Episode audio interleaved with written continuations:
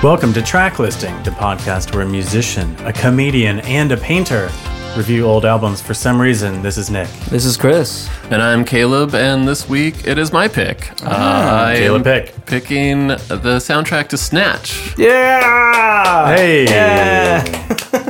Guy Ritchie film from There it 2000. is. Uh, 2000. So this was a soundtrack that I had in college. It came out in college. I guess I, I think I I remember having it on a burn CD or something. I don't think I bought it, but it's a really good soundtrack. I listen to the soundtrack a lot. So now we're all gonna listen to it along Okay, with me. okay. And we'll see if I can uh, get you guys on board. All right. Let's dive Jump in. right into track one. Here's Clint with Diamond.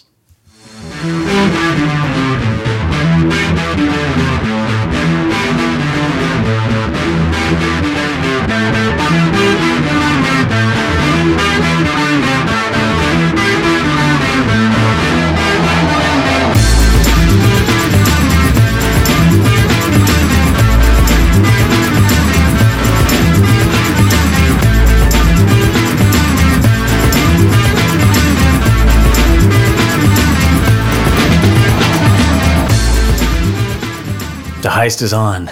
very cinematic. Uh, This is like classic big beat, kind of a little bit of retrograde 90s electronica. I feel like there's something very British about the weird kind of guitar loops in here.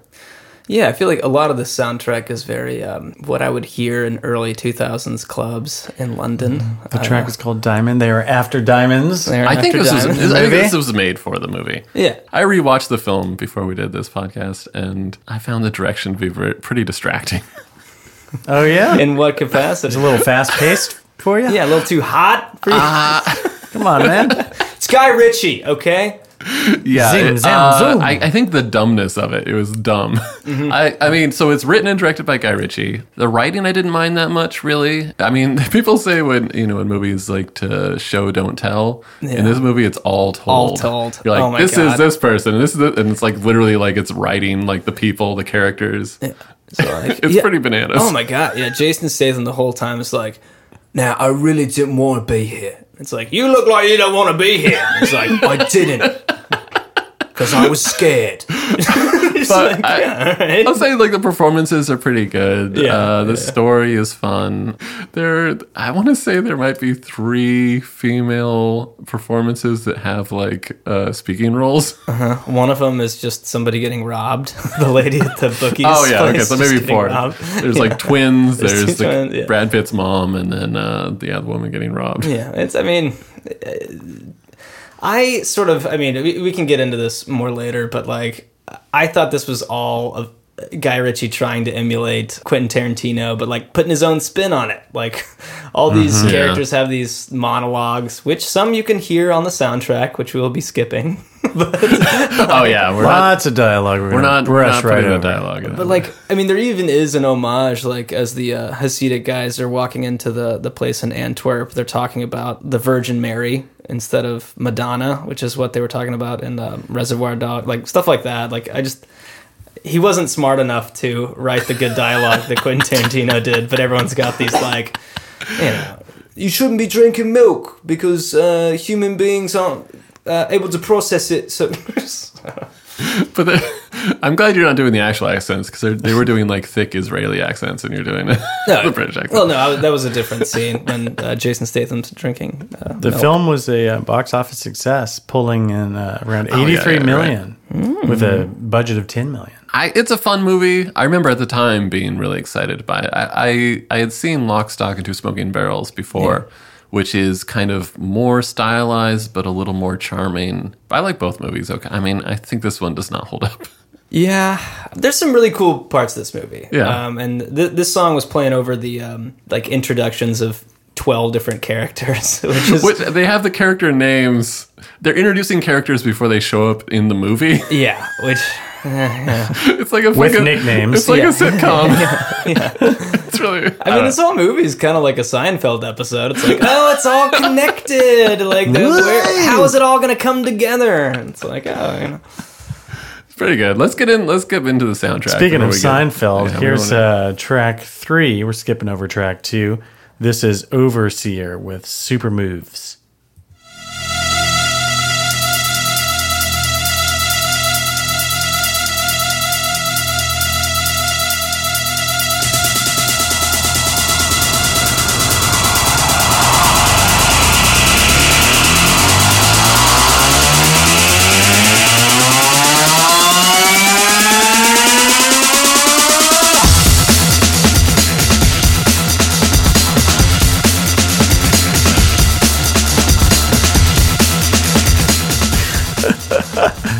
right before that beat dropped, I was waiting for Motley Crue to come in and start singing "Girls, Girls, Girls." I was gonna say, like, this is like a little bit of uh, anticipating the the bass drop culture Oh, yeah. that we're in now, but also it goes into like a prodigy ripoff. Yeah, I mean it's, that's like like what Jungle Beat, I guess, which was like huge in Mm-hmm. Yeah, London. yeah, yeah. That's right, Chris. So this is this. I think this is for the movie. This is like a it's overseer. He he did music for Any Given Sunday, Snatch, uh, Girl Next Door. Yeah.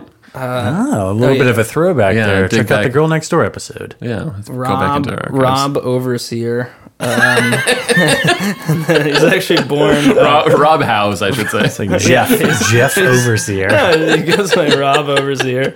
Uh, Blade Three Trinity, uh, the Need Hey. for Speed Hey. Underground, Gran Turismo. Yeah, it's all like driving love the- video games that he Amazing. did stuff for. Uh, and, uh, so the DJ's name is Overseer. Real name Rob Overseer. Yeah. what is happening?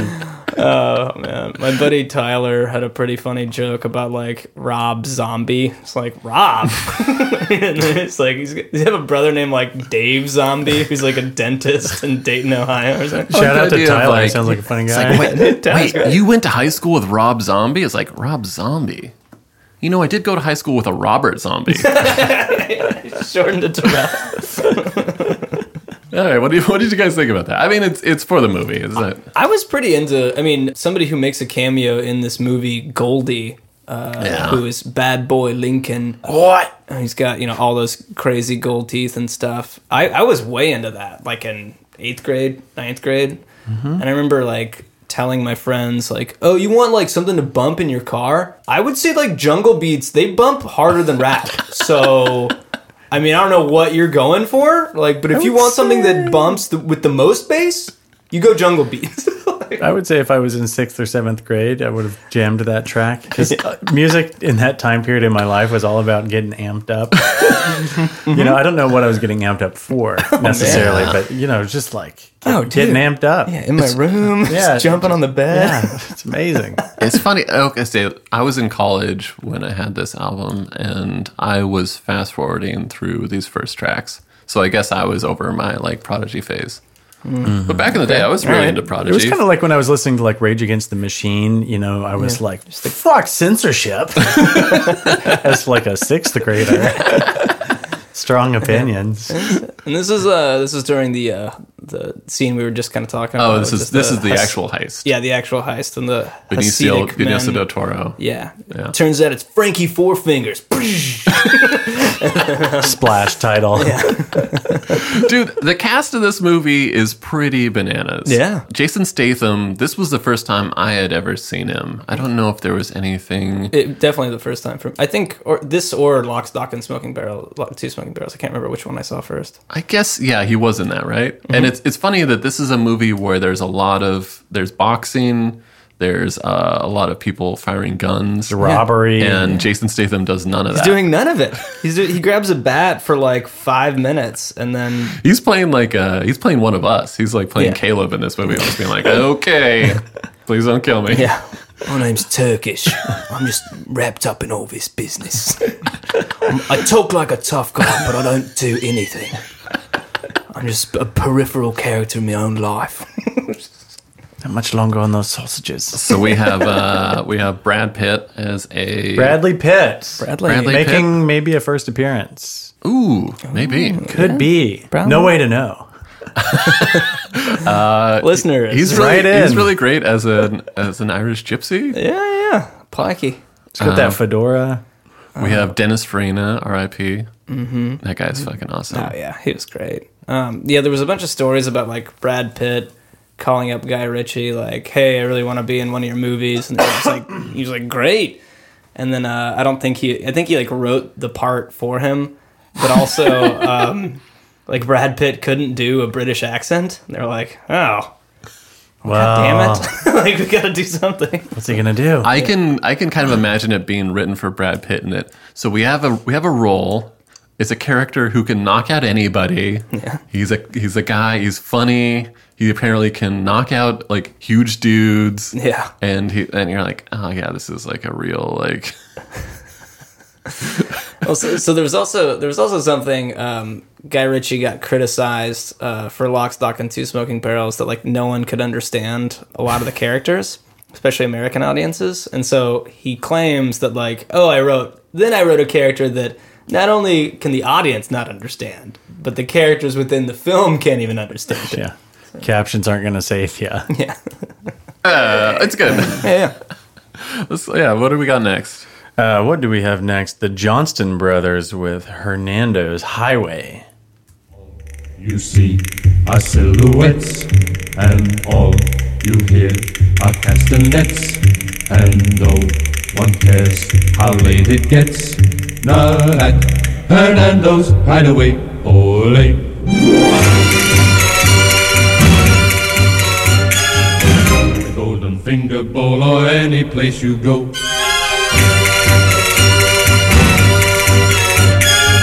You'll meet your Uncle Max and everyone you know. I was really hoping that was going to be the brothers Johnson, but it's it's, it's not quite there. It's the Johnson- it's also- Johnston, uh, Johnston brothers. Hernando's Hideaway, right? So this is a this is a cover of a song from a musical, uh, a musical hilariously called "The Pajama Game," Oh yeah, yeah, that's yeah? right.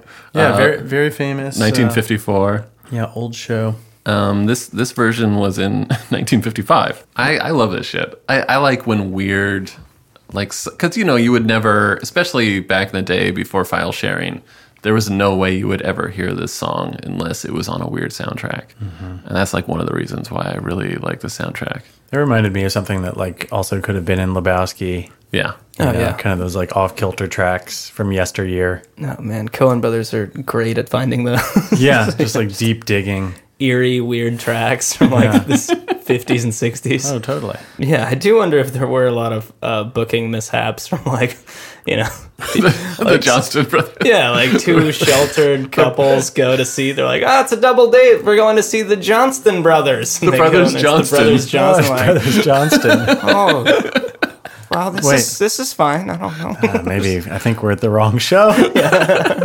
Get your coat. yeah, and vice versa, man. Oh, Jesus. I can't remember what part of the movie was that in. This is when um, they're kind of introducing Bricktop as like this ruthless killer, and uh, I guess two guys get plastic bags thrown over their heads. Oh, Feed them to the pigs. So unlike some of the soundtracks that we have done, this film, this soundtrack does feature songs that were in the movie. Yeah, yeah, yeah. Amazing. Uh, by my count, there I only noticed one song that didn't make it onto the soundtrack, which is pretty crazy. Yeah. Which is uh, leaving Las Vegas. Yeah, and that was just the, the quick like cut. of There's the, the every time- flashback yeah. of uh, Mm-hmm. Benicio del Toro's gambling addiction. Did you say gambling? I love that man. I thought it was great. That is like one of the yeah. Like hot, uh, like flashes of him just sweating and you know money. so the guy who played Bricktop is Alan Ford, and apparently Sean Connery was approached for that role, and uh, he watched, I guess, Lock, Stock, and Two Smoking Barrels, and he read the script to this one. He's like, "Ah, this is great. You can't afford me." oh, bummer. I kind of I like the actor that does Bricktop. I, Yeah. The best thing about him is he's. They, I don't know if they're what he actually needs, but the thickest fucking glasses, and it makes his eyes look so big. Yeah, yeah, yeah. yeah. I love him. Yeah. It's a Signature. I wonder look. what his fee was. Sean Connery. Yeah. I mean, if the budget was ten million. I mean, Oh, it would yeah. have been.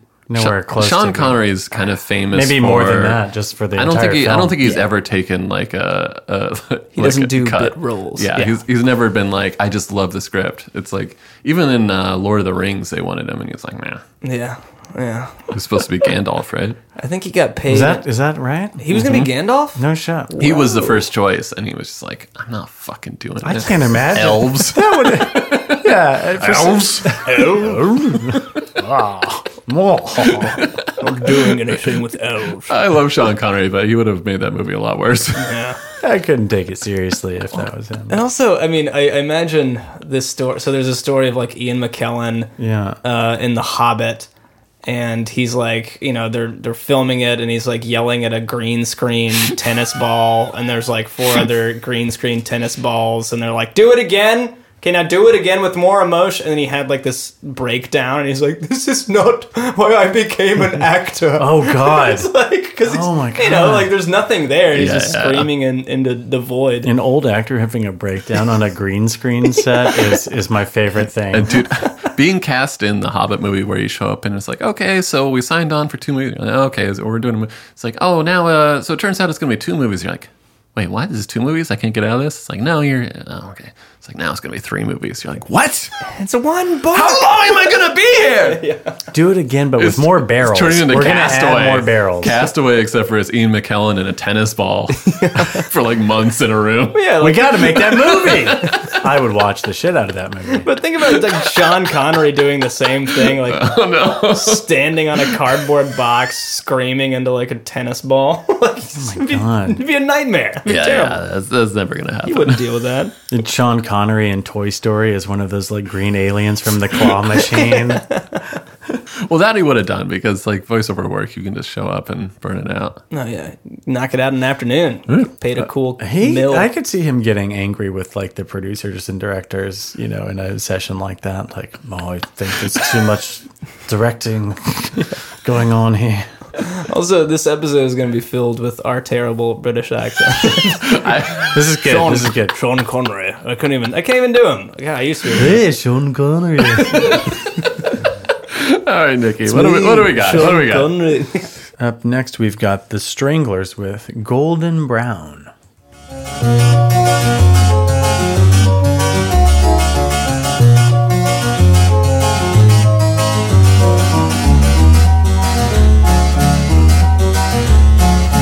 golden brown texture like sun lays me down with my mind she runs throughout the night no need to fight never a frown with golden brown Heavy, heavy harpsichords. I love the Stranglers. Stranglers man. are awesome. They're so. I mean, they're one of my favorite kind of proto punk. It's funny. I will say this is their, uh, to my knowledge, their only harpsichord heavy song. That, that is true. It's their biggest hit. I did not own the Snatch soundtrack, but uh, when burning CDs uh, became a thing, and um, classmates, you know, would run little operations of charging people, you know, to burn CD.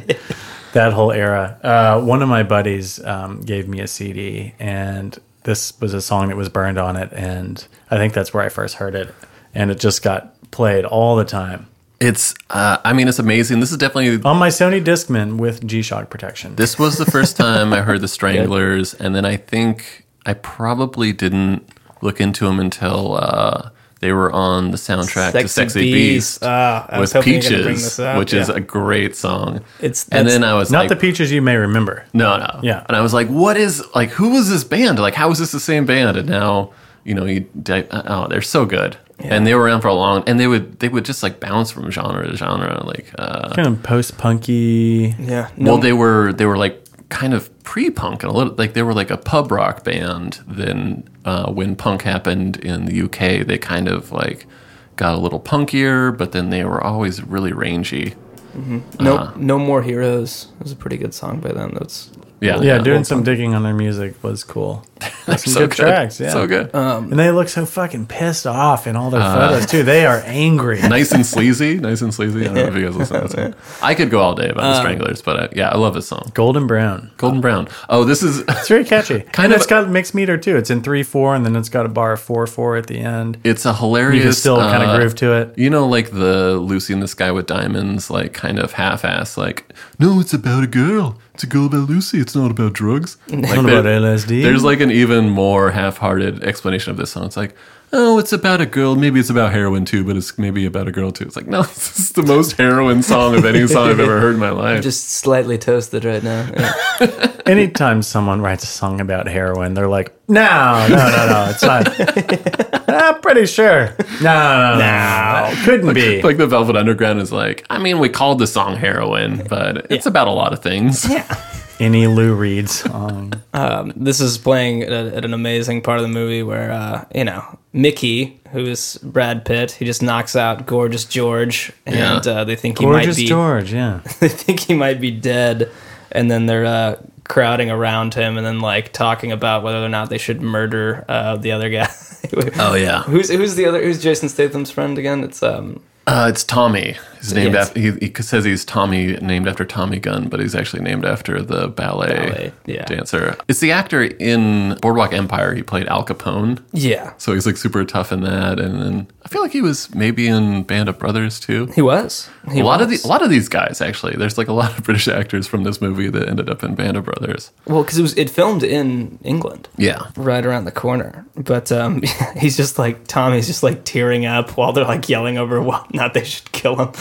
but there's this was one of the scenes when I was rewatching it where I was realizing how crazy how much fucking voiceover there is. Yeah. So it's Turkish explaining what's happening, and he's Wow, not it's even happening. there. yeah, it- dude. You're like, what? and it's you know uh, there's a there's a stigma about Show, don't tell. What do you- yeah there's a stigma in like screenwriting about like don't do voiceover like it's just it's gonna make you lazy and it, it's half of the time you don't freaking need it so Maybe it's like a throwback to like noir films or something because it's like a little bit of, but it's yeah, it's like what what's going on? But like most noir films are pretty bad. It's the whole thing. Like, but like a dame walked in. It's like 'cause they, they weren't able to film the scene where that like set up that, so they just added in like voiceover. Yeah, it's. Uh, but Oh my! All right, Nikki, what do we got? Up next, we've got 10cc with Dreadlock Holiday.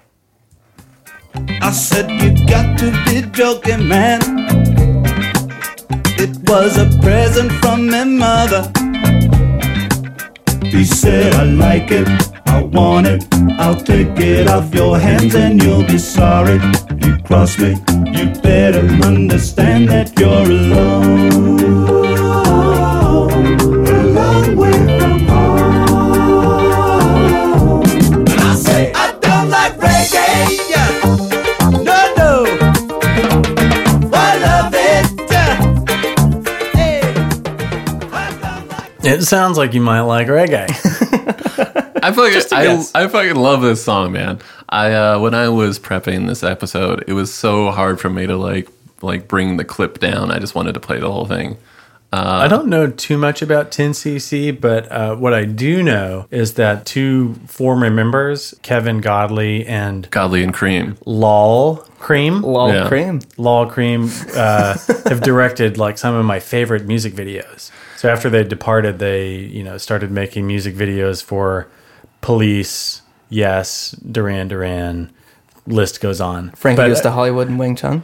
Well, this Yes, this that's- was this was that's the thing correct. about uh, so 10, 10cc. But yeah, those are fantastic. They're- like quintessential 80s videos. Their biggest hit was uh, "I'm Not in Love," which uh, people think about as being a very 1980s song, but I think it came out in like 77, maybe 78. 10cc was four, I think, principally four guys. I don't know if there was more musicians, but it was it was two sets of two guys that were writing partners. And it was, it's a kind of a funny because people talk about different bands in different ways, but this was a very clear cut. There was like the two that were really interested in pop music, and the two that were like art music, like uh, more experimental. And Godley and Cream were the more experimental, like artsy guys. Godley and Cream were Yeah, you sure? and they they so Stewart and Goldman. uh, I, so when they recorded Not in Love, and it was a huge hit, but I think by the time it came out, they had already split off. And so this, I think, was their first. I don't know if they had an album in between, but this is them without Godley and Cream. right. So this is like the poppy album, but I still love it. There was like a short window where a lot of rock bands were making their like reggae song yeah, like and uh, Clash had and a they felt few, the like Police they had a were few. Oh, yeah. they felt licensed to be able to sing in like a patois and in this one they definitely lean into that Uh, a little bit I You're think like, a little "Ah." song by uh, Smash Mouth. oh is that Or, uh, Maybe it went I mean, further I'm than not going I to name names thought. here, but Steve Harwell. Guilty. uh, Godley and Cream had, On a, the s- had a Half-Baked song soundtrack, called by the uh, way. Cry that's really good Godley and Cream had a song called Cry that they sampled their own song they they sampled a 10cc song in their song Yeah, the, the music video for that song is the first Oh, yeah, one with that the features faces. kind of that face shifting Yeah. look that was adopted in the um, like the black or white video. Yeah, It's really good. it's cool. There was, uh, I don't have it offhand, but when I played that song, because I bought that record, the Godly and Cream record, and my girlfriend was like, oh no, this, I know this song. This is like a newer song. And it was some band, I can't remember what the band was, had covered it like maybe a few years ago. And then the videos are exactly the same. And I was like, how did they make the exact same video? And it turned out that Godly and Cream had directed the video of the remake of their own song Oh, wow. to mirror their own video. It was pretty cool. Hubris.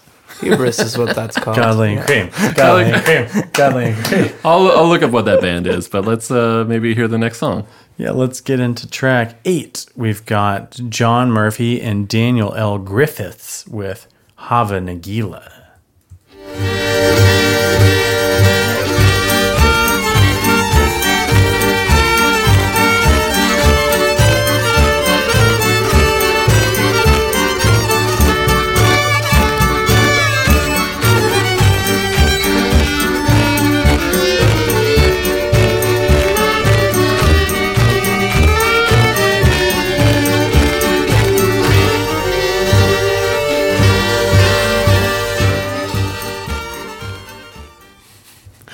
Okay, so the band that covered Cry was Gangs with an extra Y. Do you know Gay G A Y N G S? No, I don't know. I don't know. I believe you. No, right in if you I want. believe you. Also, Stephen Graham is the guy that was Tommy. oh, okay, okay. And yeah, he's he's in gangs in New York. He's in a lot of things, but he's always, yeah, yeah, I mean, you know, what he's doing in American accent. It's a pop. Hey, it's a pop. You know. yeah, I, th- I mean, it's uh, this movie is a comedy of errors. If it is anything, it's not really a heist movie as much as it is like people continuously fucking up and then like It's the one thing though. So they they have a new driver who's this like big fat guy. yeah, and, Tyrone. and he can't drive and so it, it builds up this kind of punchline of like they hired this incompetent guy but then when the heist actually goes down he's the only one that is like on point Yeah, it was like there's the briefcase, there's the guy, There's the Like, guy, I got yeah, it. yeah. And they're like, "What are you doing?" yeah, that's pretty- that's pretty great. Yeah, yeah, yeah. I felt bad for those three, you know, uh, Vinny and Saul. Man, they're oh man, and they they're the they're the only ones that got arrested at the end. Well, they didn't die, which I guess. Yeah. But, yeah, Uh, but they, yeah spoiler they alert. did get arrested for murders they didn't do Yeah, Snatch maintains a pretty solid track record on Rotten Tomatoes. You've got a 73% yeah, on I the would number tomato that. meter, and you've got a 93% audience score. I mean, I, did, I didn't hate it on a on a rewatch, and this Based is on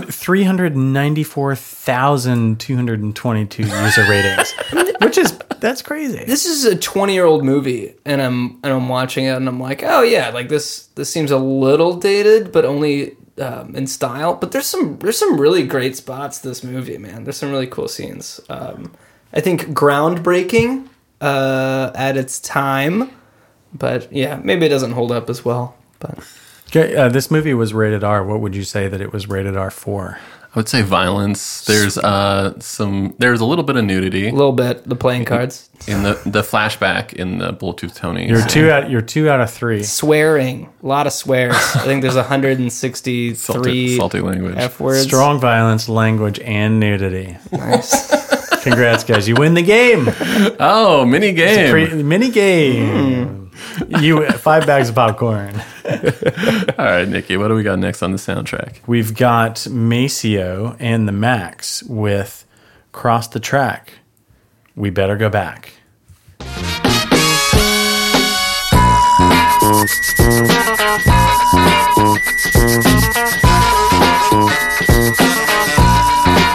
All the good like that. Tell me what it's like. Cross the track. I never crossed the track, baby, and I know what it's like. All the good like that. Tell me what it's like. Cross the track. Get down, baby, across the track. All the good like that. I just got to mute that one part. Be perfect. Uh, Maceo and the and the Max. Is that what it is? Yeah. Maceo and the Max. They, Oh yeah, can we talk about Maceo Parker? Well, yeah. It's this band records in a lot of different names, mostly under the name the JBs. Mm-hmm. This is James Brown's band, which I kind of like the idea of every band that backs a famous frontman being able to do solo records, but only if they name themselves after the person that's, great. not performing. Oh man, Maceo Parker is amazing. He was part of the um, the Horny Horns, the horn section you hear on um, Mothership Connection, like all the Parliament stuff. Yeah.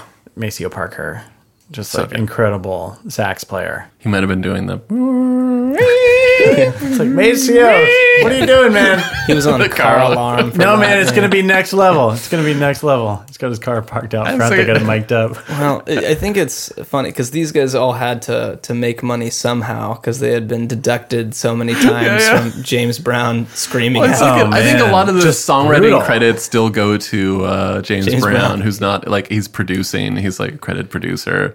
So He it, it was would be like famous if, for if- doing that. If Yeah. Crazy Yeah. Horse had like an album, but they didn't call themselves Crazy Horse, they were the Neil Youngs, and it was all instrumental. and Neil Young got all the money.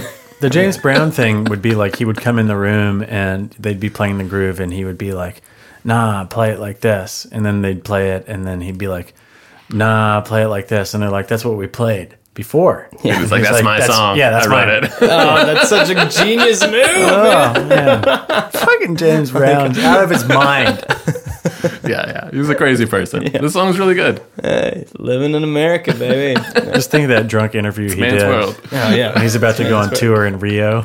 Oh no, that Key and Peele like perfectly recreated. You're in a lot of trouble right now, aren't you? No, I'm not. like, what? Oh. All right. All right, James, what- are you sure? And he's like, yeah. Papa's got a brand new bag. Living in America. Everything's fine. Everything's fine. James, reports are in that you've uh, hit your wife. He's like, ah, ah, it's a man's world. It's like that Whoa. doesn't make your case better. That's just one. That's one of your songs, but it also makes you seem more guilty. I want to talk about music. talk about music. uh, the the ladies love you, James. Wh- Why do you think that is? Why is that, ladies? Because I smell good. He's wearing a, uh, a gold bandana around his neck. He's just profusely good look. sweating. Yeah, I know. If you haven't seen that interview, Ah, that's great. Just what a tragic end to an amazing, amazing singer. Hardest working man in showbiz. but yeah, Maceo and the Max, one of Maceo Parker's little side projects. I think technically it's a James Brown side project. I think he got Yeah, it. yeah. No, it's, it's really good. They go by a lot of names. Yeah, they're like JB's, JB and um, Maceo, Maceo, the Parker. Maceos, the Maceos, and the Max.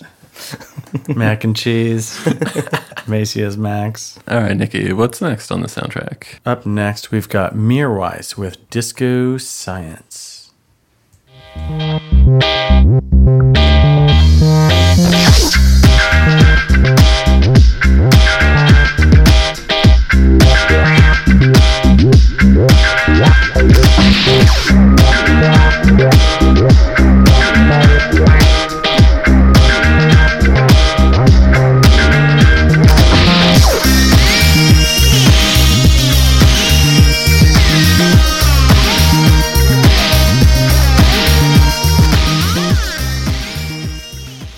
Disco science. Is I li- that really disco science? I like that song, man. I think that holds That's up. pretty good, and it's a great scene in the movie too. It's the when the two guys have like, or I guess uh, Bricktop's thugs are catching Tyrone, and then it's like uh, cutting in between that and the the two dogs chasing the hare. yeah, So it's, I, don't know, I think it's a cool scene. yeah. I think that Horse uh, hare, I guess. this is there's a sample in this song, and it's the Breeders, right? Do you know what I'm talking about? The Breeders. No, we can pull it up though. The Breeders is that uh, it's the side project of the woman from the Pixies, if I'm remembering right. And they had the song, what is it called, Cannonball? Mm-hmm. And it's the vroom, vroom. and that's that sound that's uh, kind of looped through Just going the whole time. Oh yeah, yeah, yeah, yeah, yeah. I remember that song. People are gonna love this part. There's some song we did on another episode too where it was just like a really obtrusive sound through the whole song and we were like it it would be great if that was just not there. But it, oh yeah, it was um I, it was an REM song, I think. it was an REM song. It's like wow, wow. Wow, wow, On, wow, uh, wow, just the whole time. It was on the Life Less Ordinary soundtrack. Life less ordinary. Yeah. Uh, I- but I Check it out. I do like the sample in this one. I, I think it's the Breeders. Let me look it up real quick. E I was kind of impressed when I was listening to that REM song at the beginning too. I was like, oh wow, like you know bold choice. it's maybe going to change parts or the way it sounds. It was like, the whole time, like six minutes. Perhaps too bold. But no, perhaps too bold. Another band that has never been told no. Yeah, so the song is Cannonball by the Breeders. Yeah, yeah, yeah. Let's, can we pull that up real quick? Yeah.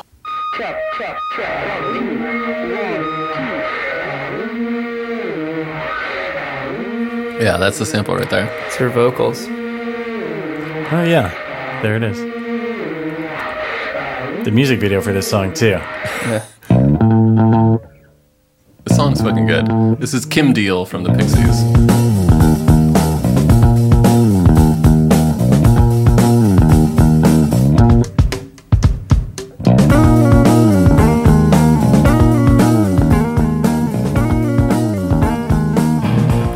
Uh, Mirway's worked Worked a lot with Madonna, who appears on the soundtrack, as well as Spoiler alert. married uh, Guy Ritchie. For a point in time. Yeah, Yeah, for a hot for a hot minute when she was doing a British accent. I think this, the and then he story is realized that the uh, truth. I think the soundtrack to Lock, Stock, and Two Smoking Barrels, which we will do eventually, which is also a really good soundtrack. Uh, I think it was released through Maverick Records, which was Madonna's record label, and Interesting. that's how they met.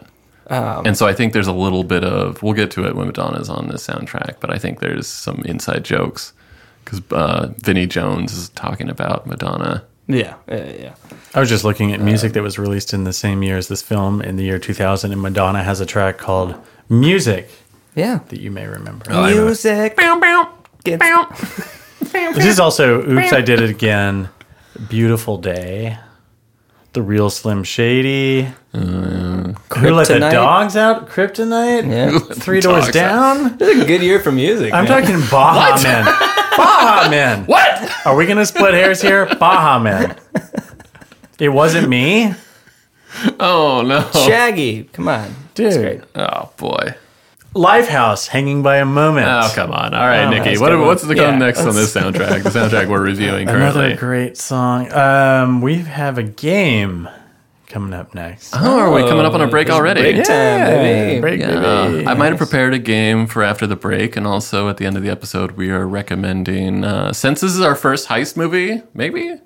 Uh, since this is a heist movie, we are recommending our favorite sampled song, our song that was stolen from, which is maybe something we're going to do regularly if we ever review a heist film again. I think this is the only heist movie ever made, though. Oh, okay. It's true. Well, if we ever do Snatch again, then we'll do another heist. One take, Jake. All right, we'll see you after the break. Stick with us. Hey, everybody, thank you for listening to the Track Listing Podcast. We want to hear from you. So if you've got a soundtrack recommendation, a suggestion, a review, uh, did I mispronounce something? Or uh, if you just want to hurl insults at us, or you just want to say, hey, uh, please reach out to us. You can find us on Instagram at Tracklisting Podcast, Twitter at Tracklisting Pod, or email us tracklistingpodcast at gmail.com. If you enjoy listening to the podcast, uh, why don't you tell a friend that you think might enjoy it as well? Uh, or maybe tell two. yeah. And they tell two friends. And then And then Tell two friends. that's how you start a movement. And also, uh, if you like the recommendations we've got, uh, you can check out our official track listing playlist on Spotify. Oh, yeah, tell tell people about the, the playlist on Spotify, and then they'll tell two friends. And They tell two friends. They tell two friends. We love y'all. Thanks for listening. Thanks, guys.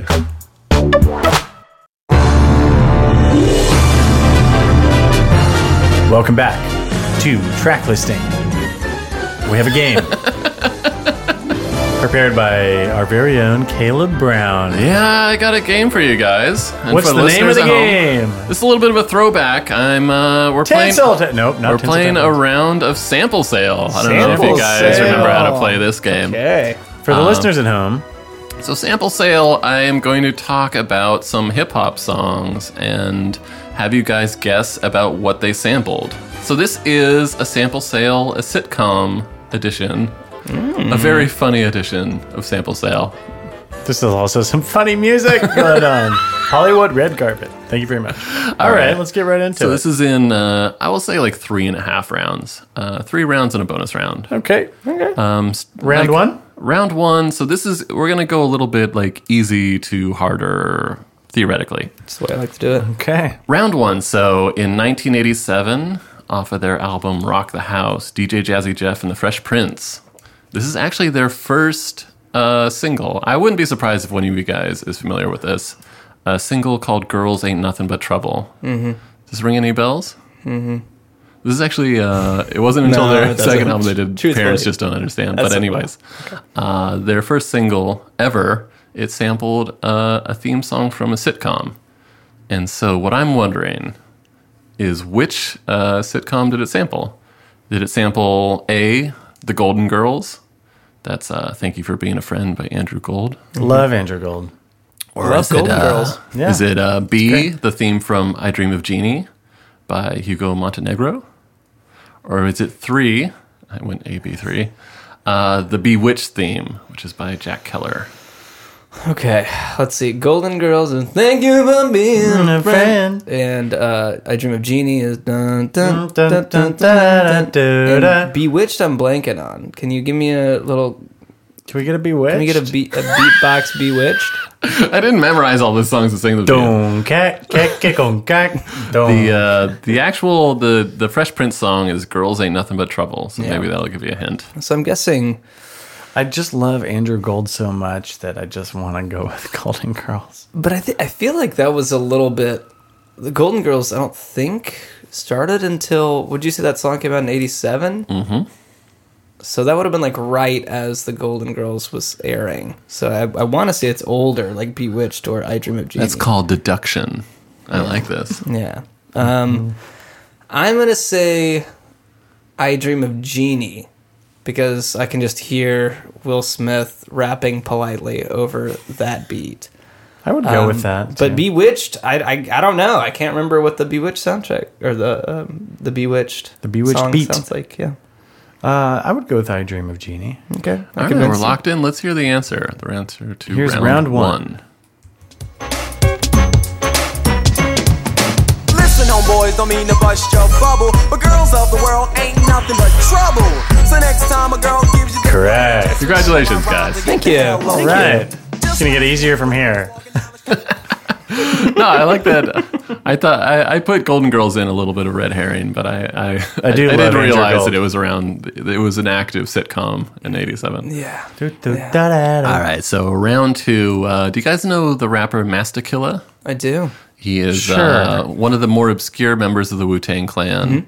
Uh, I think he's a little m- like he had one verse on their first album. Then I think he maybe spent some time in prison, so he didn't have his solo debut until 2004. Got a hiatus. Uh, so in 2004, his debut album, No Said Date, which I actually really enjoy. Um, the song is called Old Man, featuring Old Dirty Bastard and RZA. And so the question to you is whether it sampled A, the theme from Sanford and Son, which is called The Street Beater by Quincy Jones. Is it B, the theme to Welcome Back Cotter? Uh, John Sebastian, the song is Welcome Back or is it C, the theme from All in the Family? Those Were the Days by Lee Adams and Charles Strauss.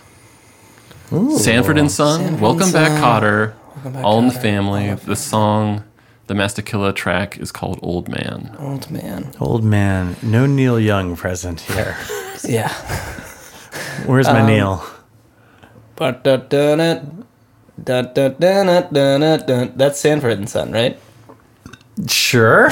Yeah, yeah. I think that's right. That or the baby can elephant. can you theme. do uh, Welcome Back Cotter for me? I can't It's remember. been so long. I used to watch that show. back. It's welcome, welcome back. I remember Vinny Barbarino. I don't. I don't John want to. Travolta. I don't think there's a welcome back. I, that doesn't sound right. How about These Were the Days and All, all in the Family? Family. Sanford and Son sounds like it might be right on. Can you do All in the Family for me real quick? Well, they're playing at the piano. Yeah. Those were the days. Those were oh yeah, Yeah, from yeah. the way Glenn Campbell Yeah. played. After made the hit parade. Um, I think I don't know. I think Sanford and Son. Yeah, I, don't think know. Lock Sanford and it in. Son as well. Same with unlocking it. Oh, Let's lock it hear in. That's the Sanford answer to and round two. Round two. I rock the mic and make the crowd say ho. People, if you ready to ride, then let's go. The older the wine, the more vintage. Each sentence mature like stock dropped on beat. Soul at its highest peak, the Black Panther. Calling for the answer, the shadow dancer. No cure for the cancer. Carefully approach this. Who doesn't love a distorted clavinet? nice job, guys. That's good. I like, I like that track quite a We bit. are actually. killing it. Master Killer. Sample sale. Check him out. He needs our support. All right. So uh, round three, uh, the band Three Six Mafia. They've come up in this game before, actually. Um, in 1997, they had an album called Chapter Two: World Domination. Nice. A track on that album was called "Will Blast." Will Blast. Will Blast or Wheel? Will Blast. Okay. W I The L name. L. Yeah, Will Blast. Will Blast. Nice to meet you. Mr. Blast. Uh, on that track, did they sample A, the theme to the Jeffersons, Mm-hmm. which is uh, "Moving On Up" Moving on up to the by east side. Janet Dubois, or the theme to Cheers, which is "Where Everybody Knows Your Name" by Gary Portnoy, Okay. or is it C, the theme to Mash, "Suicide Is Painless" by Johnny Mandel and Mike Oldman? Mash theme has been sampled a lot in hip hop. Uh, That seemed that, that's my Dun, dun, dun. go-to. Wait, no, that's I'm thinking A team. you know, I'm thinking the A team. Dun, dun, Classic dun, dun. mix-up. Classic Dun, dun. mix-up. Uh, Mash is. dun, dun, dun, dun, dun, dun, dun. Yeah, Jefferson's. I want to say that's not the right choice here. It might be. Will Blast, World Domination, And what, what was the second choice? Cheers, Cheers. Where Everybody Knows Your Uh-huh. Name. George Went. Yeah, it, it could be. It's not Winty. I, I'm thinking Cheers or Mash. For some reason, I mean, Jefferson seems like It's too obvious. Well, I can't think of a part of that they would sample. Versus, I can think of several parts of Mash Mm-hmm. Like or it's it's not as instrumentally Yeah. borrow borrowable. yeah, because it's mainly uh, vocals. Right. Yeah, it's And- like sung through. Yeah, Yeah. I'm gonna go Mash. I'm gonna go Mash. I'm gonna but go like sped up and changed up or something. I'm gonna go mash two. Okay. All right, let's hear the answer to round three. Round three. Say hello to Mr. Mafia. Let's stick up to the mask, we be watching ya. New week with the biggie bang, play a rookie. Huh. Tripping like a cookie, fucking noise. You guys are on a roll. Smash, smash. Right, baby. There it is. We are three for three tonight. I should have made this harder. All right. No, no, no. Well, it's all. Oh. I, I don't. I'm not. Just trying to familiar go with, any the of this. obvious answer. Everybody's a winner. Yeah. All right, so round four is a little bit of a bonus. I don't usually include tracks like this because this is not this is a, a mashup. So this wasn't on an official release. Uh, DJ Clockwork in 2010, he did a mashup of Little Wayne's song called "Hustler Music." Okay. Uh, Hmm. did that he song. did he mash up Hustler Music with a the theme to The Office? I should Hmm. say that's The American Office. Da-da-da. Two, the theme to Friends, which is I'll Be There For You by the Rembrandts. Right. Or C, the theme to Frasier, which is Tossed Salads and Scrambled Eggs. I just watched the pilot for sung Frasier. by Kelsey Grammer. The blues are golden. Um, Jazzy. and I'll be there for you. and Scrambled Eggs. I calling again. I recall. Wait, what's the name of this DJ? DJ Clockwork? DJ Clockwork. Okay, I think I actually used this song quite a bit with Hustler Music um, when I DJ'd. I thought you were the comedian, Chris. I, d- I DJ'd for a hot minute Okay, and about alright. circa 2008, 2009. Okay, Um, this is in 2010, so you don't know anything about this. Okay, all right. Well, um, I'm gonna I'm gonna stick with the office. I remember a lot of Office mashups. I remember a lot Okay. of mashups. I'm gonna stick with the Office. Uh, Yeah, that's that's kind of the go-to that I was thinking as well. Copycat. You just copy me. Uh, no, no, no, that was Find your own. that was my it was my gut reaction. I'm locking Yeah. in the office. Lock Okay, it in. let's hear the Office, answer. Lock it in. Round four. EV, so what I stay in, got me feeling like Scarface. Like, Four by four! I, I'm impressed. I'm not going to lie. I'm impressed. See the top floor, the four All right. seasons. All right. Yeah. Yeah. I remember when I was uh, checking out uh, Frank Ocean's mixtape that he made before Channel Orange came out, uh, Nostalgia Ultra. which is great and got him discovered, um, where he took a Coldplay song, like kind of one that I had was not familiar with, and like you know made it into a beat and rapped over it, and I was like, Frank Ocean likes Coldplay. What is happening? uh, do you guys know the MC named Wale from? Uh, I think he's out of DC. Yeah, yeah. Um, W A L E. Yeah. Early on, he like um, one of his earliest mixtapes was all samples from uh, Seinfeld. Nice. And there was one the bass song. was different every episode. Well, oh it- yeah, every fucking One intro of the to that tracks show. uh, sampled the audio of Michael Richards in the comedy club. No.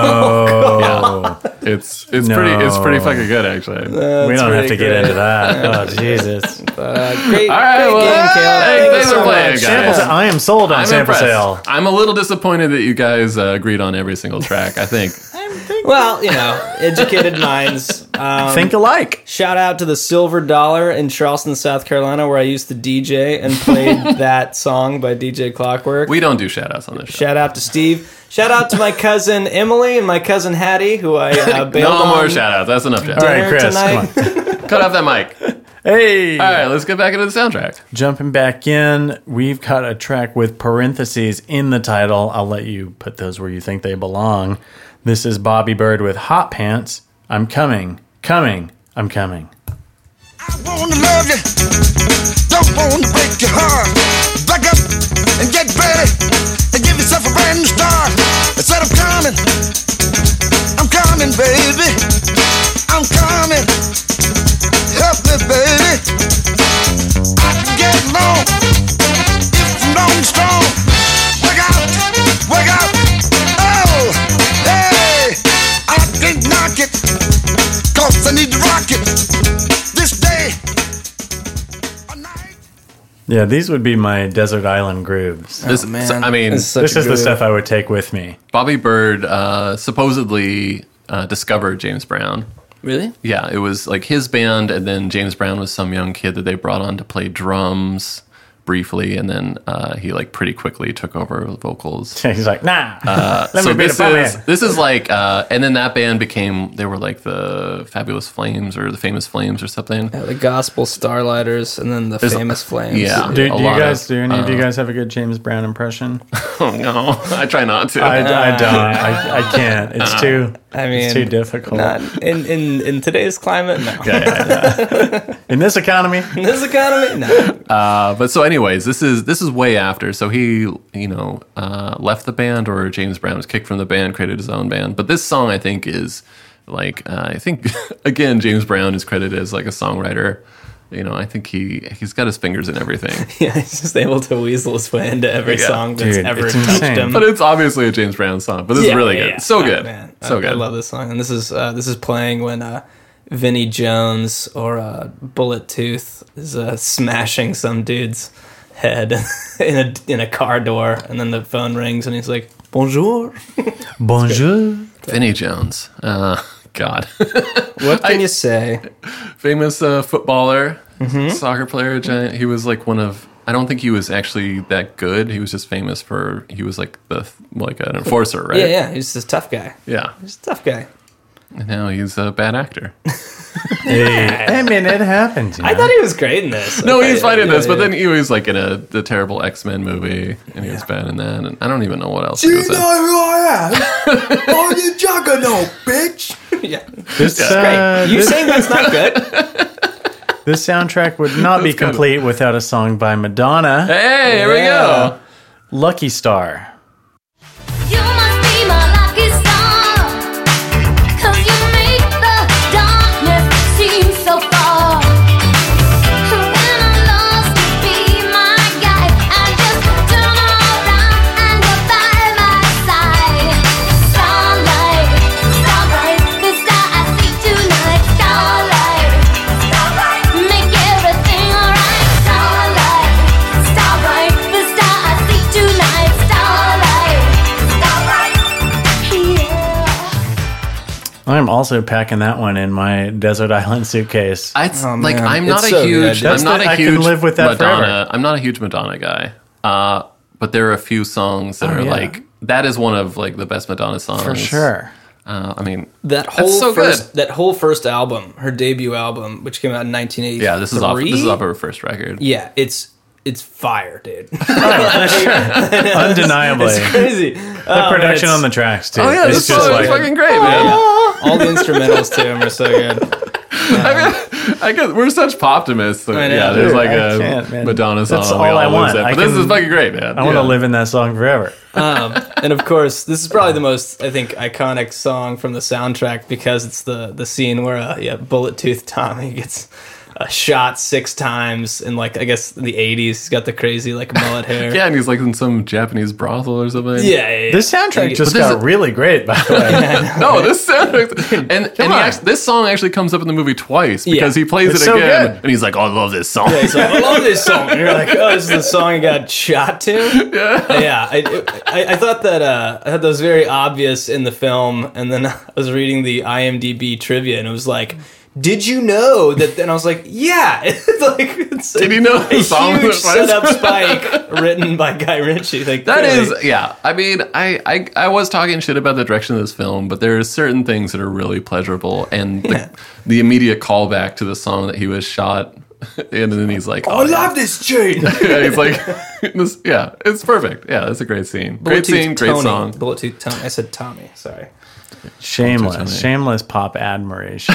Great Yeah, song. man. There's that great SNL sketch I just saw for the first time. I guess I missed it uh, the first time around, but it's like Bobby Moynihan and uh, Beck Bennett. They work in an auto shop, and they all like someone mentions RuPaul's Drag Race, and it slowly becomes revealed that they're all like super fans of the show, and then they end up like putting on a show. It's, it's so good. Oh yeah, tune in next week. We're gonna start our Madonna podcast. Yeah. Where Lucky we just stars. review every single Madonna album. Madonna cast. Uh, I think that's the first time she's been on the podcast. Yeah. Yeah. Yeah. And that's, I mean, It's the first Madonna. I think so. I believe I think so. that's right. We haven't done that terrible Bond movie. yeah. We got to get her on the pod. oh, Are you Madge. talking about Die Another Day? Is that Die Another Die Day? Those Another Brosnan Day. ones there. You know who that is? That's Mirwas. oh, yeah. It's, yeah, yeah, uh, it's a couple pretty- of tracks back. Yeah. She yeah, she works this, with this the gets Mirwas. very uh, a lot of a lot of there's like a lot of bands on here that are actually on her Maverick label. Yeah. We'll get to that later. I, okay, so I also crossover. Mm. heard I heard Guy Ritchie paid a million dollars for that song to be in this movie. What the Disco Science? No, Lucky Star. Oh, Lucky Star. Well, Of the ten million dollar budget, Of- a tenth of it went to getting his wife's this- song in the movie. Yeah, I mean, I, could- I mean, I I would doubt kinda that wanna she hear it would again. actually own the rights to that. I feel like uh, at a cer- you know that far, far into her, it's probably owned by somebody else, some other label. I'll check the I'll check the trivia again, but I'm pretty sure I read that. Uh-huh. no, no, yeah, no. I'm not surprised that they had to pay that much, but I don't think that she got it. Yeah. It's in the way that like that Rolling Stone song was owned by their old manager for whatever reason. Yes, yes, yes. on Big Lebowski. Yeah, because this would have been what 17 years after that. So Yeah, or maybe longer. While you look that up, let's hear track sixteen, The Specials, Ghost Town. This town is coming like a ghost town. All the clubs are being closed down.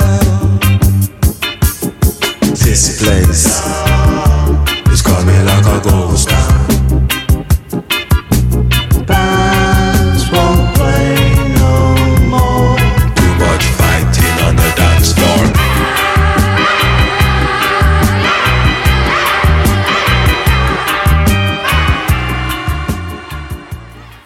I mean, I've I've gotten pitches to work on songs in different styles, but I've never gotten like a like a spooky reggae pitch. I spooky reggae, man. spooky reggae. I've come out on this podcast before saying that I love the specials, and I think a lot of Yeah, it has they're- to they're do popping with, back up here. with this song. This is one of my favorite special songs. There's there's a couple other great ones. that is haunting. Uh, it's So fucking good. And they were on the uh, Half Baked soundtrack with a little bit of a dodgy version of uh, oh, I can't remember what it was.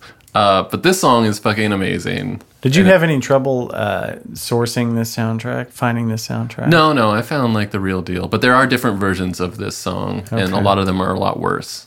I think the Half Baked soundtrack remains the most difficult to source in its entirety. Yeah. It's Yeah. so hard to find. Zero copies left. I think it Yeah, was man. like that Wu Scrubbed. Tang album where they only made one CD. Yeah. And some like rich white guy has Yeah, it that's they- in prison. they sold it to some hedge fund manager. It's insane. How did that guy get that album? Oh man, you see photos of that guy and he's such a tool. Yeah.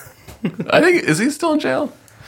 He's probably hanging out with um what's his name? McFarlane, you know, the Firefest guy. That's not like Best Oh. Buds. Oh, oh. Billy McFarlane. Yeah, Billy McFarlane. Dude. My head immediately My old went to neighbor. Seth McFarlane. Oh, Seth the Family. MacFarlane. I was like, why is he another Family guy?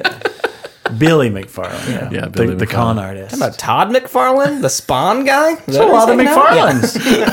McFarlanes. hot, hot, hot. All right, you like Ghost Town, right? This is um, it's a song about the recession that was happening in the '80s in yeah, England. It's, it's a good message. No, no jobs here in the ghost town. No jobs to be found. And just, like the idea of like uh they were like the specials were a part of the two tone like ska revival, second generation ska in England. And they were like traveling around England like from town to town and just being like, These fucking like towns we're playing are so depressing. And they were seeing like old ladies selling their china and shit. And they were just Ah, like yeah, eighties, uh, late seventies, early eighties England Yeah. was like this bummer. it's a real, real bummer of a place. Um, and Margaret Thatcher came in and fixed everything. oh right? yeah. right. Yeah. Oh. Margaret Thatcher naked, naked on a cold day. Margaret Thatcher naked on a cold day. It's the uh, empire for which the sun will never set on. All right, Nikki, bring us on. What are we doing? Before I get too that? political. What is happening? That's a different podcast. Uh, we've got track 18. We've got the Herbalizer with Sensual Woman.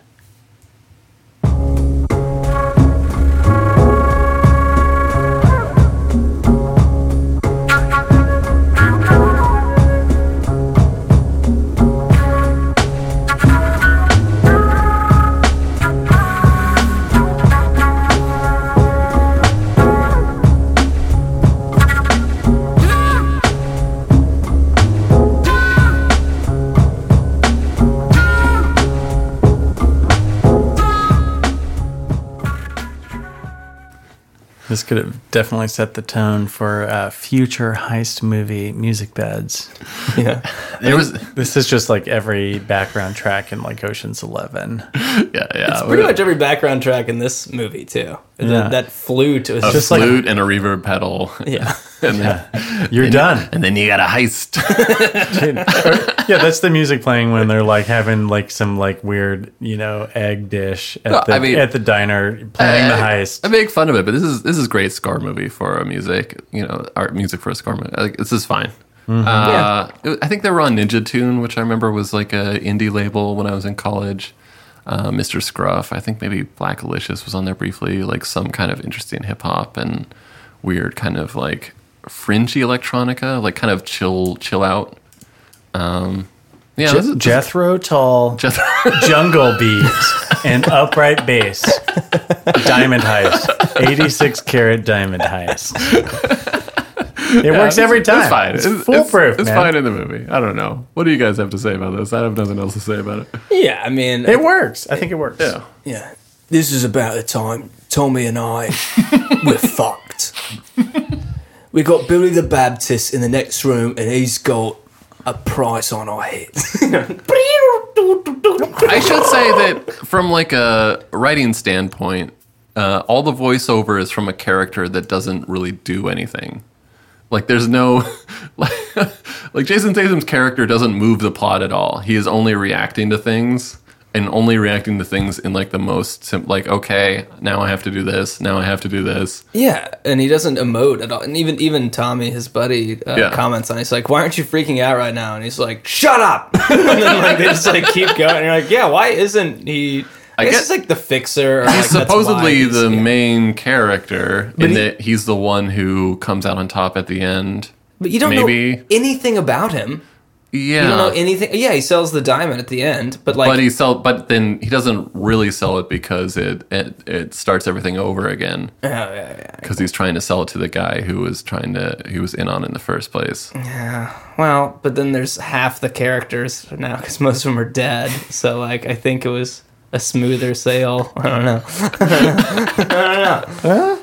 Could be. I think I yeah, I was definitely more on board with the uh, the guys that were involved in the actual heist. Yeah. like the hapless uh, the hapless pawn shop owners Mhm. who were like screwed every time. They were like the more interesting characters because they were like creatively trying to like how do we how do we like get a- out of this where. Uh, Jason Sam's character's just like, okay, this is what's happening. Maybe we're going to be killed, maybe not. and it seems like his dealings with Brad Pitt only like uh like they kept going back to the pikeys and I'm like they're fucking you like stop doing that everything every interaction Jason, Sa- Jason Sam's character never do, he never does anything smart. No. He never does anything stupid. He just like m- moves the plot forward and then uh, in voiceover explains what's happening to the, the viewer. he's the well he's the Seinfeld of the Seinfeld character of the Seinfeld episode you There it know? is. Back at the Seinfeld baseline. all right all Okay, right. all That's all right, I all have. right, all right, It's all good. It's all good. We've got track 19, Massive Attack, Angel. She's on the dark side. Mutual life. Every man inside. Love you, love you, love you, love you, love you, love you,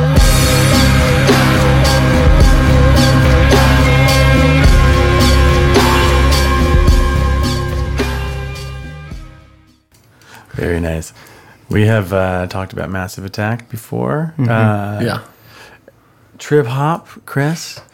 Love it. Love it. So good. This is so they were on uh, at this point they were on Madonna's label. They were signed to Maverick. Oh, so that's good kinda- for them. Oh, good Nice. for you. Oh, good for you. No, this is like one of I- one of Massive Attack's best best songs probably. In, Um, uh, o- off of Mezzanine. Yeah. Which Is I it- had multiple copies of.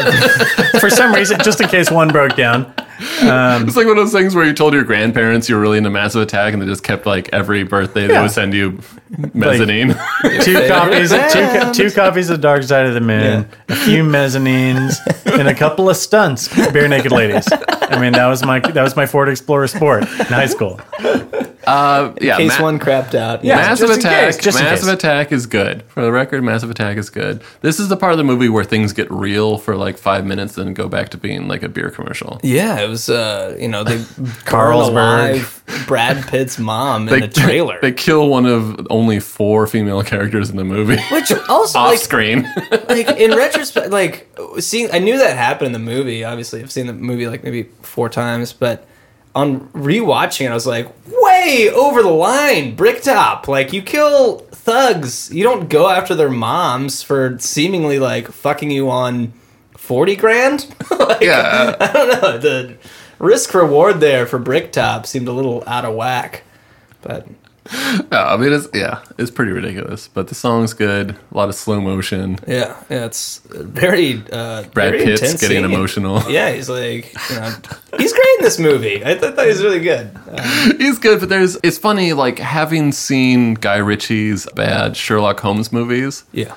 There's like so many things from this movie in the way where if you watch an early Quentin Tarantino movie, you see the feet and you're like, oh boy. Yeah. In this one, there's like boxers and slow motion and like Yeah. guys' bodies, and you're like, oh, this is your like you're really into this type of thing. Yeah, yeah, which- you're really into like guys being guys in like a boring way. Which kind of leads us into the next track. Uh, Oh, okay. there's Well, a- yeah. Also, uh, we just missed seeing Massive Attack at uh, I think Radio City Music Hall. Shit's still together. I think I like those Oh, guys. yeah. Oh, snap. Like I said, Ah, snatch. Ah, nuts. I'm Ah. a huge fan of Portishead. If we're talking trip hop, huge fan of Portishead. Like, oh, absolutely, hundred percent. You know, uh, Massive Attack I put down at like seventy five percent, and then whatever other trip hop I'll put down in like the fifties. Oh man, they're both great. They're both great. But we got to move on. Yeah. to Oasis with fucking in the bushes.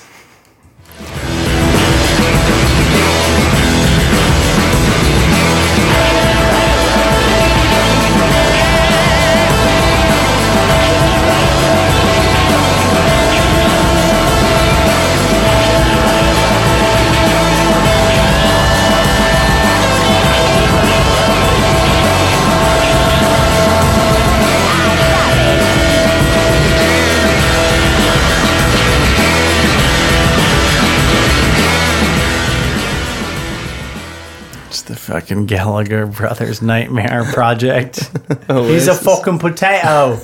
I I like I like this song fine. This is like there's no vocals. I hope that this was a track that they never argued about. They were on the same page. It, probably because it's only it, like uh, what is it? Is Liam the, the lead singer? Uh, there's no singing in it, so it's It's whatever you want. So, so there- one of the Yeah. brothers It's is whatever you not want is it to not be. involved. This is uh, evidence. Um, unbeknownst to me, the Oasis, like a band, kept going into 2000. I kind of thought that they broke up before this because uh, I never heard anything about this record. This was like the record came out the same year as the soundtrack, and I think it was probably big in the UK, but I don't remember hearing anything about it. Yeah, same. I like checked it out a little bit, and it's like it's decent. It's not like great. It's not bad. It's def- like it's not bad at all. It's like kind of good, but it's yeah. In the two thousands, they were still like pumping it out. Wait, are you telling me Oasis was like kind of good, not great? no, I'm, I'm just saying like some of those Okay, those Come old on, man. those old Oasis. Let's be real here. Come on. those old Oasis uh, records. Chris is punching the are mic. I mean, we gotta get real. It's uh, do you guys know the show Hot Ones on YouTube? The yeah, yeah, where the they- one that MTV just ripped off. Oh, did they? Yeah, they made like a the exact same show. So hot Oh yeah, Hot, Ones is like really taken off. It's a YouTube show where people eat these uh, these hot wings with these crazy hot sauces on them, and I think the most recent episode is is it Noel Gallagher, the guitar player, the one that's not the lead singer? Yeah. Mm-hmm. that's Noel, right? So he's the guest, and he's actually pretty good. And at one point, um, they ask him, and they were talking about how. Uh, I, I've talked about it's a band with sticky fingers where they rip off a lot of riffs from different bands, but Yeah. apparently they were successfully sued by Coca Cola for ripping off an advertising jingle. and he confirmed it. He was like, "Oh yeah, I remember that phone call."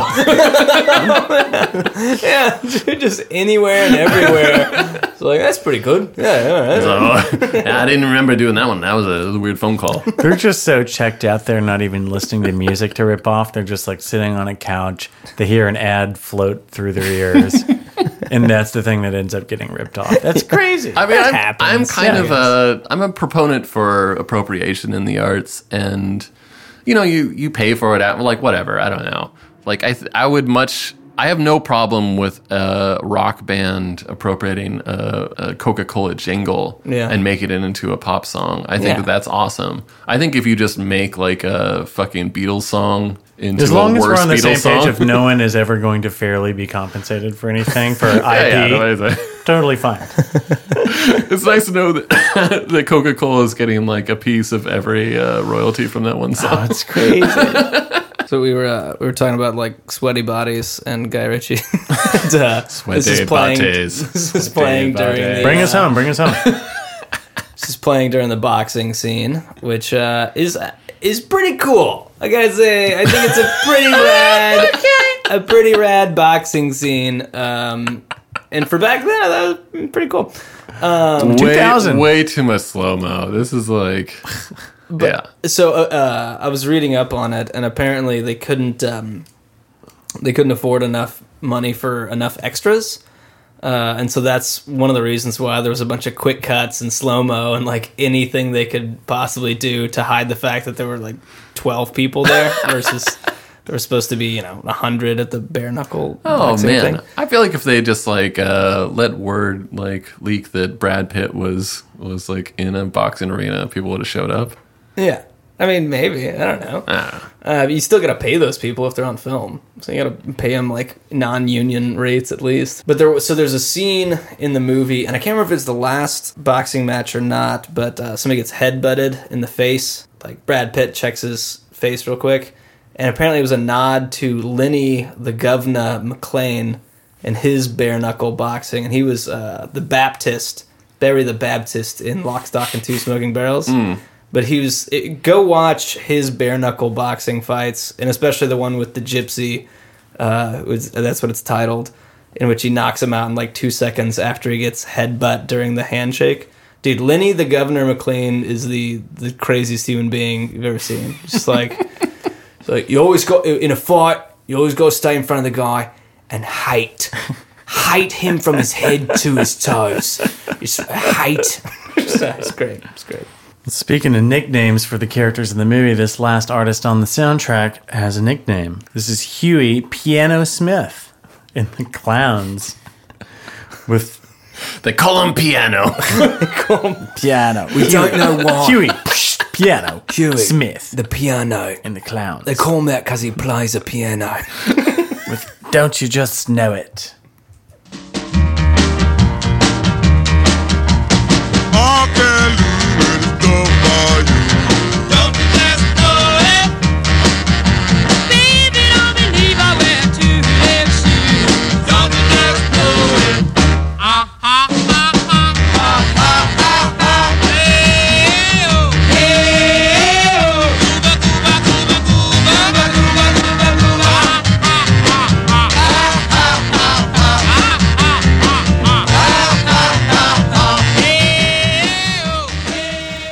I mean, you gotta love a good call and response. This is fucking always so gonna good. be great. This is like It's a good really song. early blues. I think this is wow, this is in the fifth forties, maybe. This is fucking early recording. Oh yeah, yeah. Uh, It's whatever you want, man.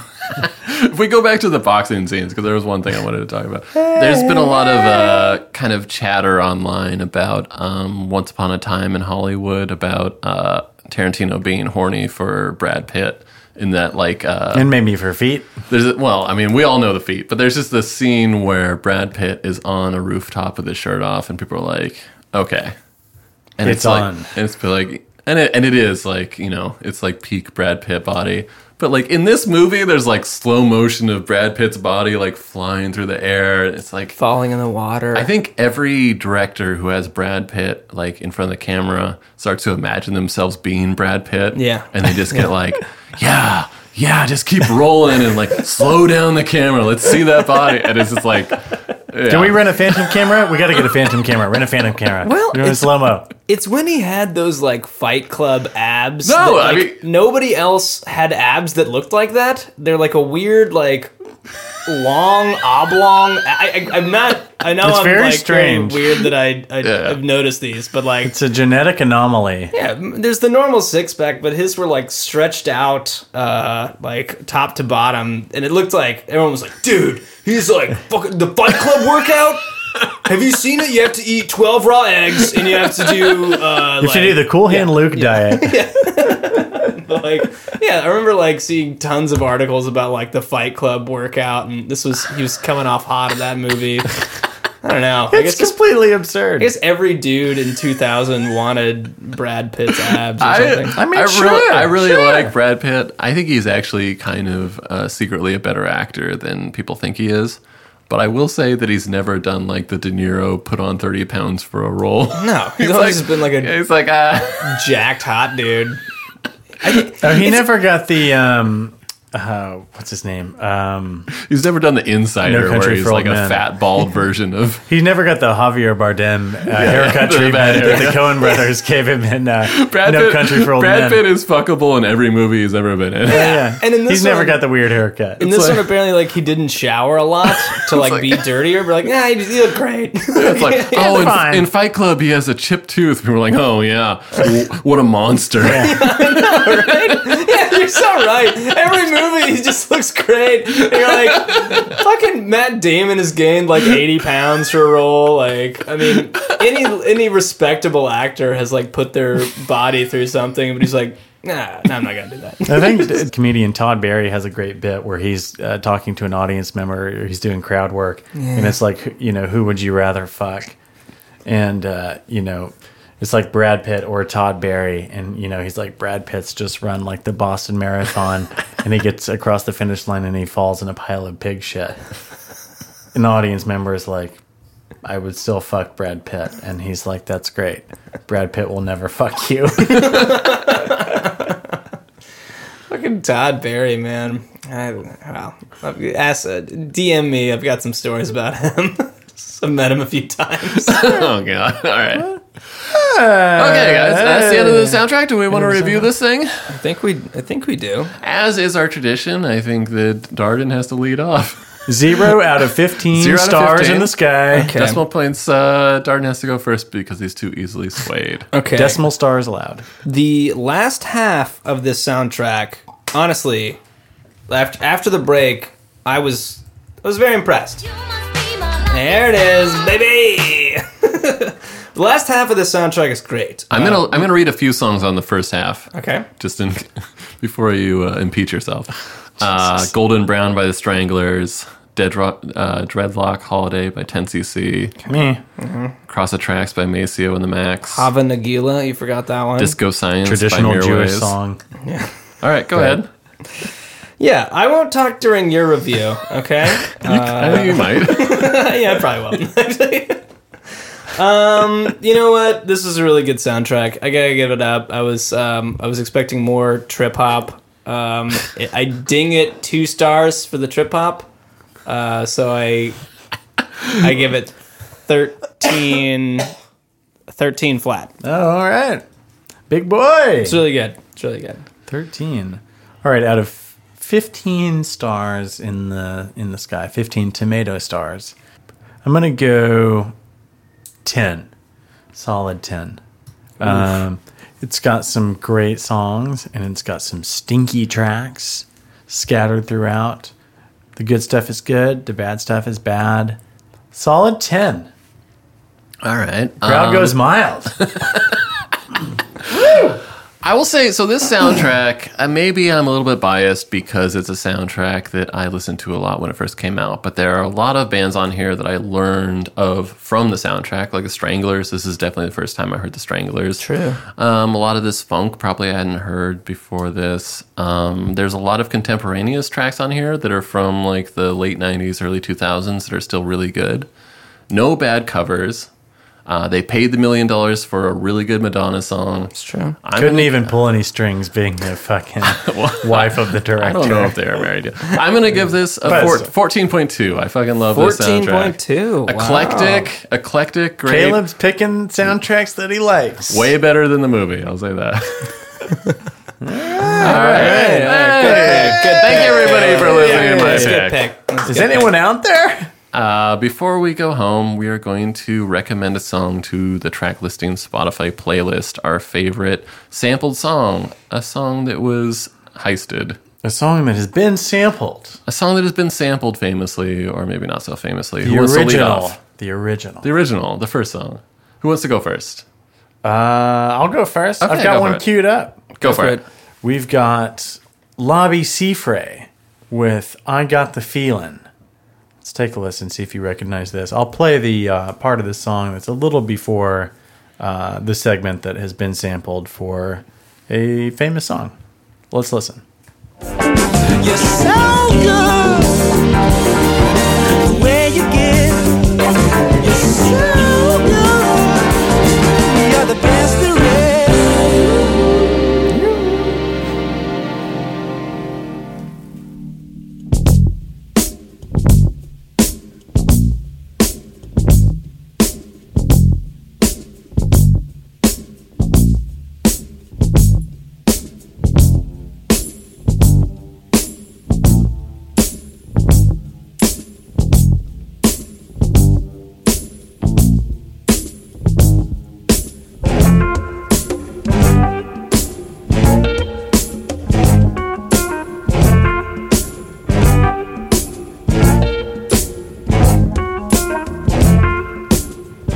There it is, Lobby Seafray. You may recognize that groove. Eminem. That is a, a great Eminem, song, baby. a great song, and a song that I had never heard until you played it for me, probably like five years ago or something. But it's so good. Lobby Seafray, uh, British singer, songwriter, musician, poet, and uh, all around gangsta. Yeah, that was 1975. His album cover, he's just chilling, having a s- have his, having a cigarette, having a drink. He's dressed super sharp. I think he's it's- looking fly. It's one of the more shocking samples because Yeah. the sample itself is so nondescript and kind of cartoony that you just assumed that it was like created just for the song. Yeah. Where uh, it's actually from a song that's way better than the sample. Oh, yeah, man. I mean, It's a great pick, great pick. yeah. But I think, Caleb, you showed me, you, you have the record, right? I do not have the record. I would love to have this Oh, Well, somebody somebody showed me, and it was one of the two of you. But you kind of put the song on, and then uh, you're like, "It's pretty good, right?" And I was like, "Yeah, it's good." And you're like, Listen, Wait. listen, listen to this part. What's this from? I was like, Eminem. My name is. Who? You're telling me this guy appropriated an art form? All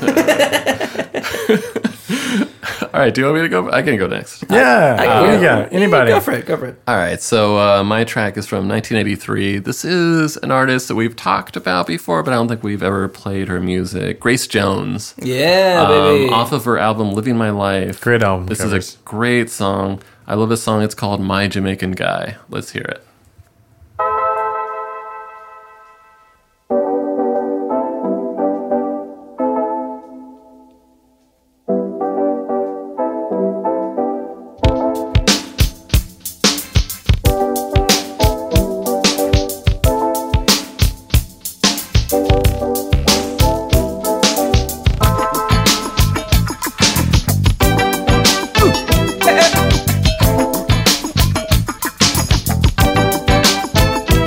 Oh, my Jamaican guy.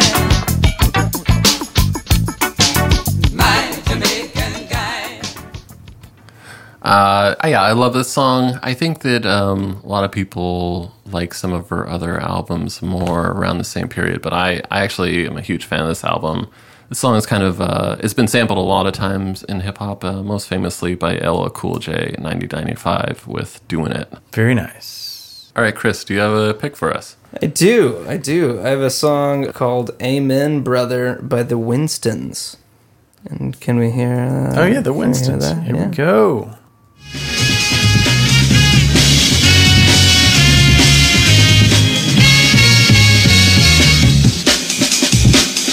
Yeah, baby. Amen break.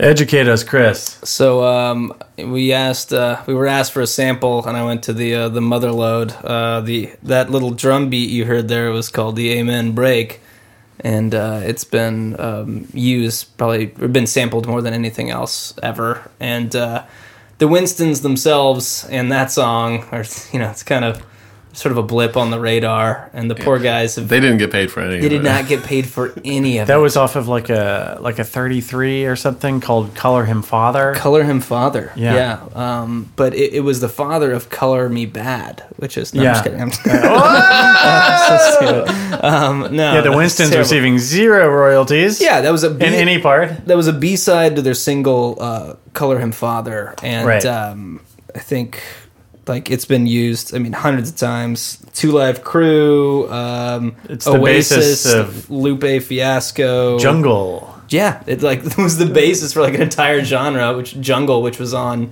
Uh, in- yeah, some of this uh, Snatch soundtrack stuff. Yeah, we have a record with a drummer on it. We don't need a drummer ever again. It's incredible how, how much and it's even been I think in like commercial like pharmaceutical commercials. Yeah, There- there's- like purple Oh. pill commercials. Yeah, yeah. Yeah. There- there's some great like YouTube stuff about it and like uh, the history behind it, and I think at a certain point it was used on like a garage band like little Yeah. like Oh, oh no. click it and it's like drum beat four, Oh, and so it's it's become like you know just yeah I mean so like it's completely out of their hands, but um, it's you know sampling completely monetized to the nth degree. Oh, that's amazing. That's a Yeah. fantastic That's, that's pick. awesome. Thank you. Yeah. Uh, yeah, I hope that we do this uh, again soon because there's so many songs that have been sampled that I It's love too the bad that originals. Snatch is the only heist movie that's ever been. Yeah, made. no, we're gonna retire it. Uh, I will say that all three of our picks could have been on this soundtrack. It Was a testament of how great the soundtrack is. Yeah, it's a very good soundtrack. Very true. Thank you everybody for joining us. Thank you to Teen Commandments for our intro to outro music. Yeah, always. We want Uh, to thank Caleb for the soundtrack pick this week. Next week is Nick's pick. Yeah. I don't know what it's gonna be. Get in touch with us, guys, if you've got any uh, comments or suggestions, and uh, also tell a friend, as always. Top Gun is always at the top of my list, and I always skip it. we'll see what happens. Stick with us.